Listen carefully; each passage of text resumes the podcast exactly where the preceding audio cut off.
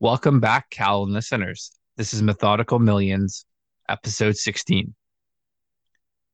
So, Cal, we talked about ideas and opportunity, where they start, how to keep track of them.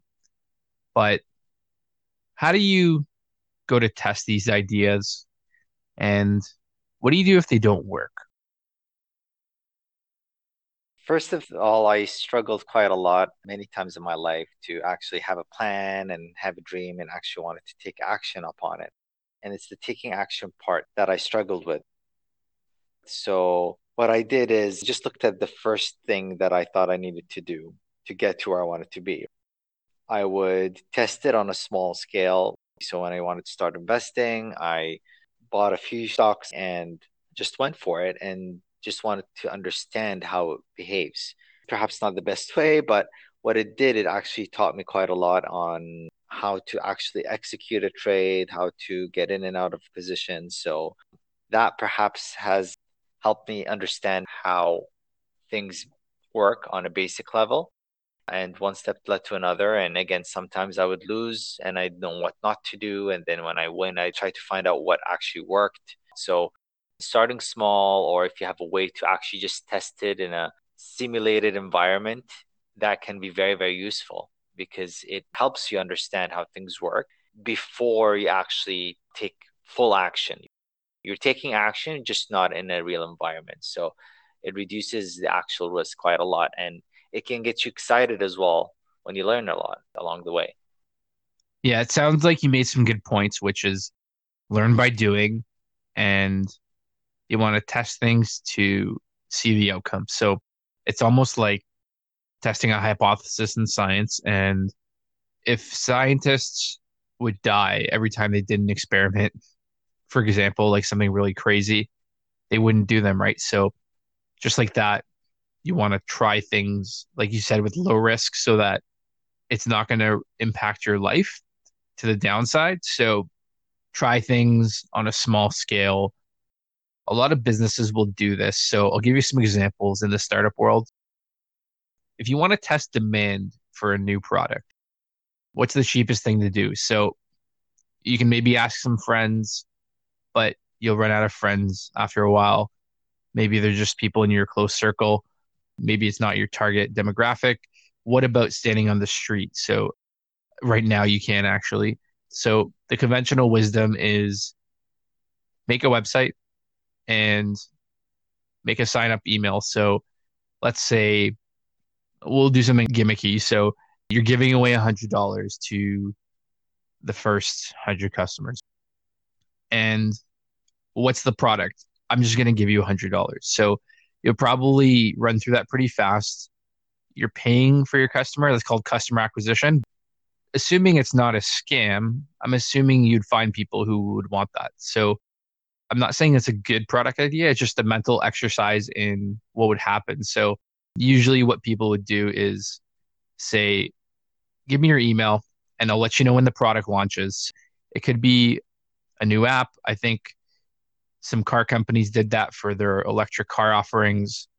You've seen that with rocket launches, I think with Virgin Galactic, things like that. So if you have something pre product, prototype, concept, idea, and you want to test it, that's where I'd start.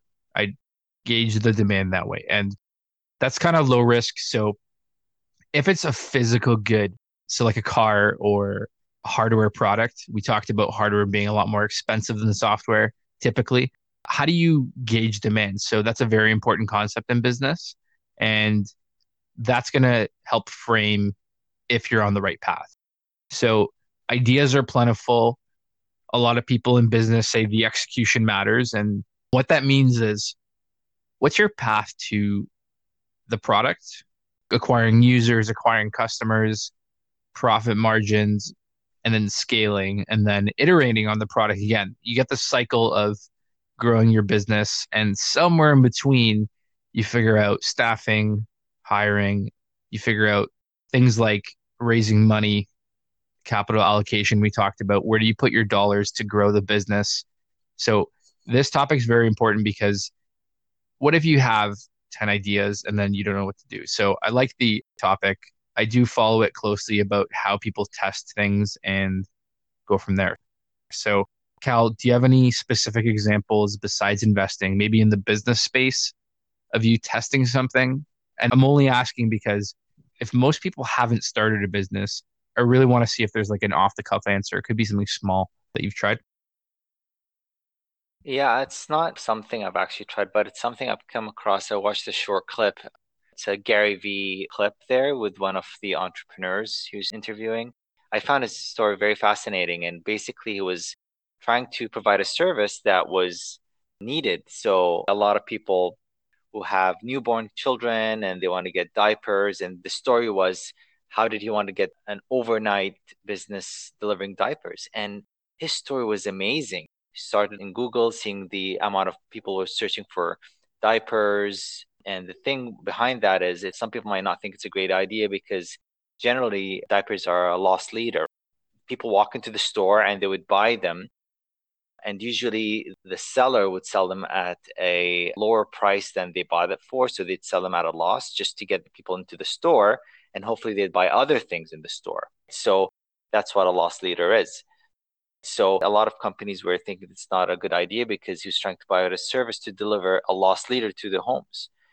And what he's done is he looked up online. He thought that obviously Amazon wouldn't even do it because even if you find any on Amazon at the time, a few years ago, they might not deliver them overnight or they would charge a high price for them. So one thing led to another. He went to a few stores. He started taking small actions. So he started with his close friends and family in neighborhood, started buying those himself with his partner and then delivering them. And then slowly but surely, without going into too much detail, his operation grew. He started a website. Some of the suppliers who wouldn't supply him directly eventually started supplying him because he was a customer of one of their biggest customers. So eventually it got to a point where he needed to get more for his customers because he started to have a, quite a big base and he grew into this large, large company. It's just amazing. And the idea behind that is he started by Googling and looking into apparently there's a time where you can see on Google how many searches there were for certain keywords and things like that. So it was nothing but a simple dream, two friends or partners, and they started with almost nothing and turn it into something quite big. He has people working under him right now.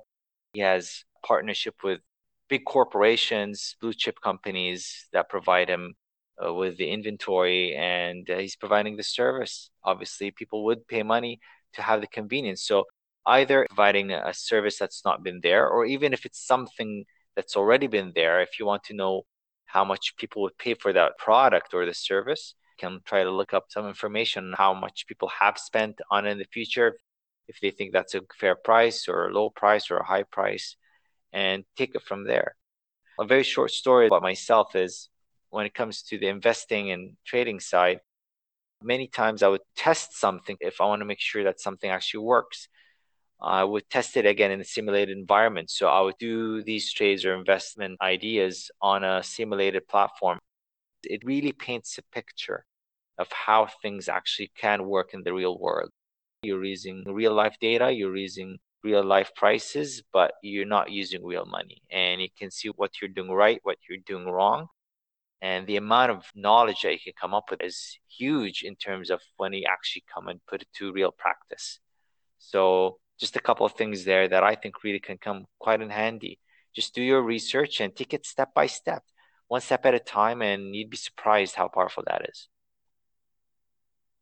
that's really fascinating. And I just get excited about hearing stories like that where somebody takes basically an idea and runs with it. And it's inspiring. You start to think, well, what can I do? What kind of idea can I bring to the world? And the testing aspect is so important because if you can get a tight feedback loop, so a circle of idea, test, iterate, feedback, see if people like it.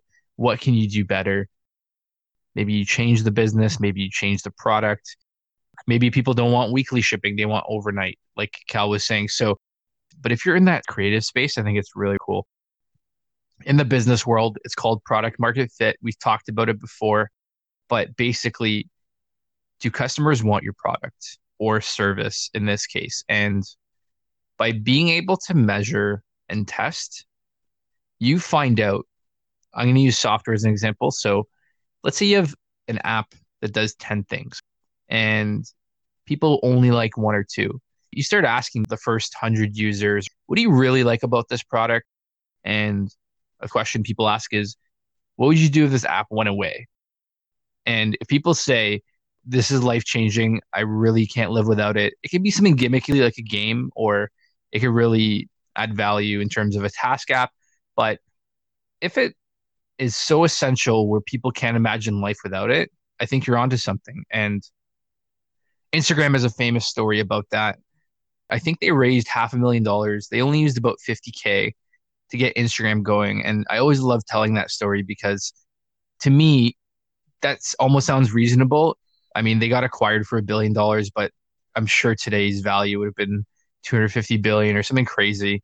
And yeah, it's software, but I find that really also inspiring how no matter where you are in life, you don't have to be rich. You don't have to go to the right school.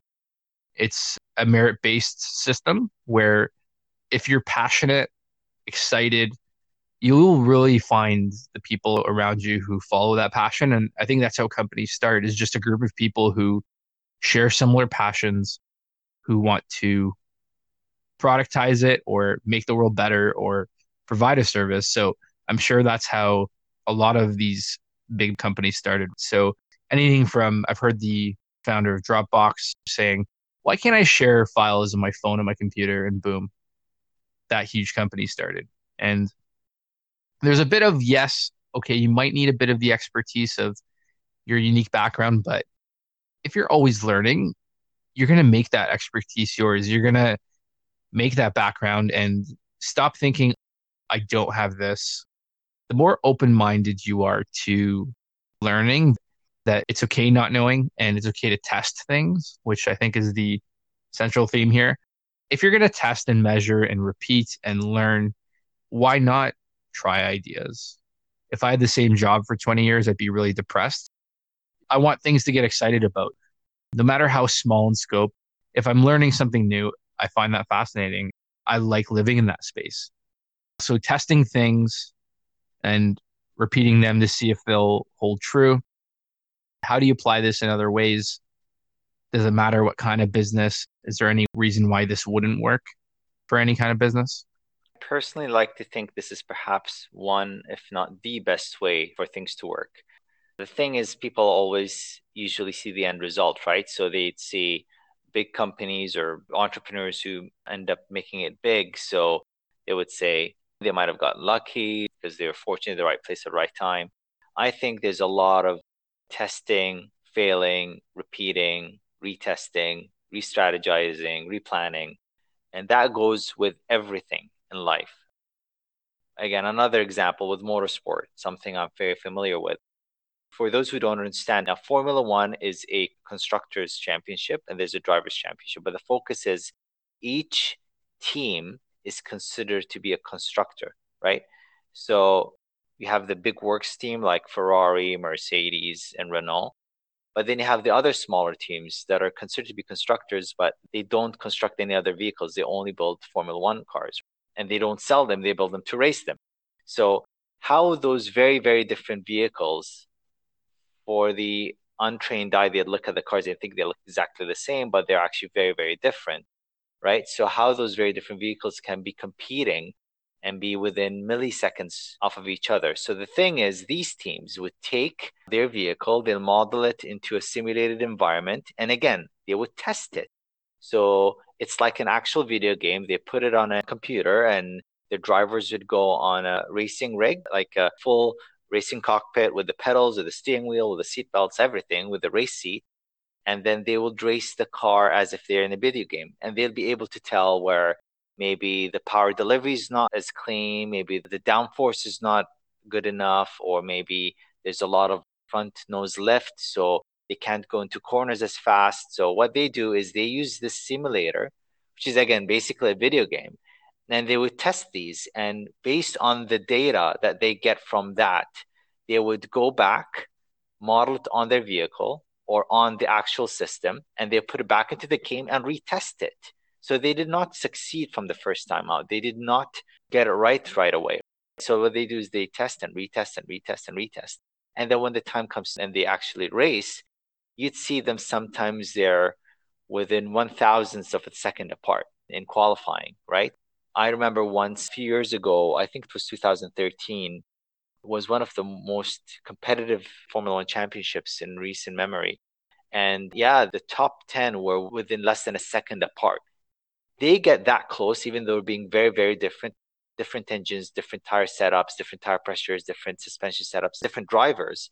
And they're within one second a lap from each other is because of testing and retesting. And they would take off all the noise, all the mistakes that they learned from the simulated environment and put into practice. So they test and repeat and fail and succeed and repeat again and retest and make sure that what worked works again. It's not a fluke. So same thing goes with business, same thing goes with investments, same thing goes with your life, I think. You have to test some things again and again and again. And these companies probably haven't succeeded right away. Some might have succeeded quicker than others. But the thing is, is just because of starting somewhere, you start small. All these companies and all these entrepreneurs weren't experts at what they did necessarily. They would start somewhere small and take it one step at a time and test it. And if it failed, they will not stop them and they will do something else just to make sure it actually works. What a good analogy. So it's amazing how much value you can learn from testing things. And I really like the point you drilled home, which is there's almost more than one right answer for things. And there's not one path you have to take. So the fact that 10 race car teams can come to very similar results, but still get basically to the same place with a creative clever idea or mix of building a race car, why can't a business be a mix of your own ideas and excitement? And if you keep that overarching thought of people need this, or I would love to see this in the world, it's going to help others, it's going to make their lives better. And under the premise that that's actually true, I personally get excited about that. I think that's a really good way to look at life. And you know what I've realized is when you live in that headspace, you stop caring about time, you stop caring about others in terms of comparing yourself. You really just focus on what's the actual result of this test? Am I actually moving my business forward? Am I getting results? Am I getting signups? Am I getting users? Am I getting customers. And I really encourage everyone to try this on a small scale once or twice and see what happens. Is not everyone's the same, that's true, but I really find that if this intrigues you at all, there's really no reason not to try it. And I think testing, like you said, is super, super important. So, Cal, after you test and repeat, is it a data play? What are you looking for? What are you looking to measure? I guess you have to have a hypothesis or a goal in mind and then measure if you hit that goal. How would you frame that once you get some data? How would you know if what you're testing worked? So, for me personally, it's quite simple because I would look at things that would yield positive results in the sense of is this strategy profitable or if this is going to help me take it to the next step then I would consider it. But what I would do is not get overly excited. I personally would like to have a large enough data to make sure that it is a solid plan that I have, or this step actually works, so I can move on to the next step. So I would do it multiple times, and I try to do it in different environments because in the real world, it's not going to be the exact same scenario every single time and I would gather that data again on something as simple as an Excel spreadsheet and log it in every single time. and then I would analyze it. So I put in as much information as I can. And based on the information I have, and I feel quite confident about the plan and the method that I have, then I actually put into real life action. And once I do, again, I try to track the data that I have again and see if it's similar results. If for whatever reason it's not, then there might be an error in this sense of not necessarily having a mistake, but maybe there's a skew of other variables that come into play that might have changed the data. So that's how I like to see it. Now, some places, let's say where you can't put in simulated trading, what I would suggest is again, you start something small. Let's say you're starting a business or a project of some sort. And what you want to do is, first of all, it gets quite clear you wanted to do a certain thing. So let's say you design an app or you have a business model that you want to take because you're selling a product or providing a service. So if what you first put into play does seem to work, you keep on doing it and try to see if there's any anomalies to it. And then it's literally repeating and doing and retesting. And then if it's not working, then you go back to the study board. And that's where gathering information is quite important because you can look back and say, okay, it worked from this period to this period, but now it's not working. So what did I do right? Did I change anything since then? Did something else change? Did I get lucky? Was it a lucky streak? So all this comes into play, but it would only get really clear once you have enough information on your hand. So by tracking, you can actually see if your plan's working and then you redo it again, you reapply it, you retest it, right? Manufacturers, when they build any item, let's say a phone or a vehicle or a washing machine, what they do is they put it under product quality control. So they would try to put it in environments of stress in terms of under high load, under pressure, different temperatures, all of that comes into play. And they test the buttons, they test the electronics. So they put into a lot of testing to make sure that works. But if it doesn't, then they try to find what the problem is. So that's how you sometimes spend more on a product is because it's been tested again and again and there's a lot of research and development that went into that product so that's one way if you like to think of trying to make sure what you have in mind works and when you want it to work you want it to work properly because you want a solid system a solid plan that will get you to the next step i get you that makes a lot of sense and sounds like a solid foundation for building a physical product so almost like an engineering mindset which is, I'm sure, from your racing background, that's really cool. For the business hmm. side, I'm going to talk about subscriptions for a second. So, assuming you have the product ready and people like it, let's say you charge a monthly subscription, how businesses do this. So, how do you grow your business if your product works? What a lot of people will do is measure how much does it cost to buy a new customer. So, a lot of people will advertise on Google and Facebook. Their platforms are built off of advertising to customers, and their value to businesses is saying, I can target exactly the people who want your product as long as you know what you're looking for. So it's up to you to decide what target age demographic, interests, things like that. And once you know, you can spend money. I don't know, let's say your subscription is $10 a month. That's $120 a year. And maybe it costs you $40 to buy a customer on an average in terms of how much did you spend on advertising and then how many signups do you get. So what happens is you're netting, let's say $80 a customer. And assuming you've got a product, you're managing your expenses. I'm just making a very simple example to kind of drive the point home. Well, if you're going to spend 40 and then net $80 profit, or bringing in 120 in revenue, guess what? You can spend money to make money. And from the research I've done, this is exactly how big businesses actually scale into the hundreds of millions and some into the billion status. If it's software as a service, so anything from even Microsoft has gone to monthly subscriptions. So you've got things like Slack, like Intercom. I'm a Dropbox subscriber. Even things like Netflix or Apple Music. Everything's gone that way because it's super lucrative. You can actually measure the drop off return of a customer. So You know your revenues, they're kind of fixed on a month to month basis. If you can measure what the drop off rate is, and that's back to Cal's point of how good is your product? So are people keeping it and not abandoning it, or are they renewing their subscriptions? That's a great way to measure that. And I find that part interesting because to me, that's a clear cut recipe on once you have a product, how do you grow? And to me, that actually makes a lot of sense. I see a path to building a business that way. Now, we talked about customer acquisition.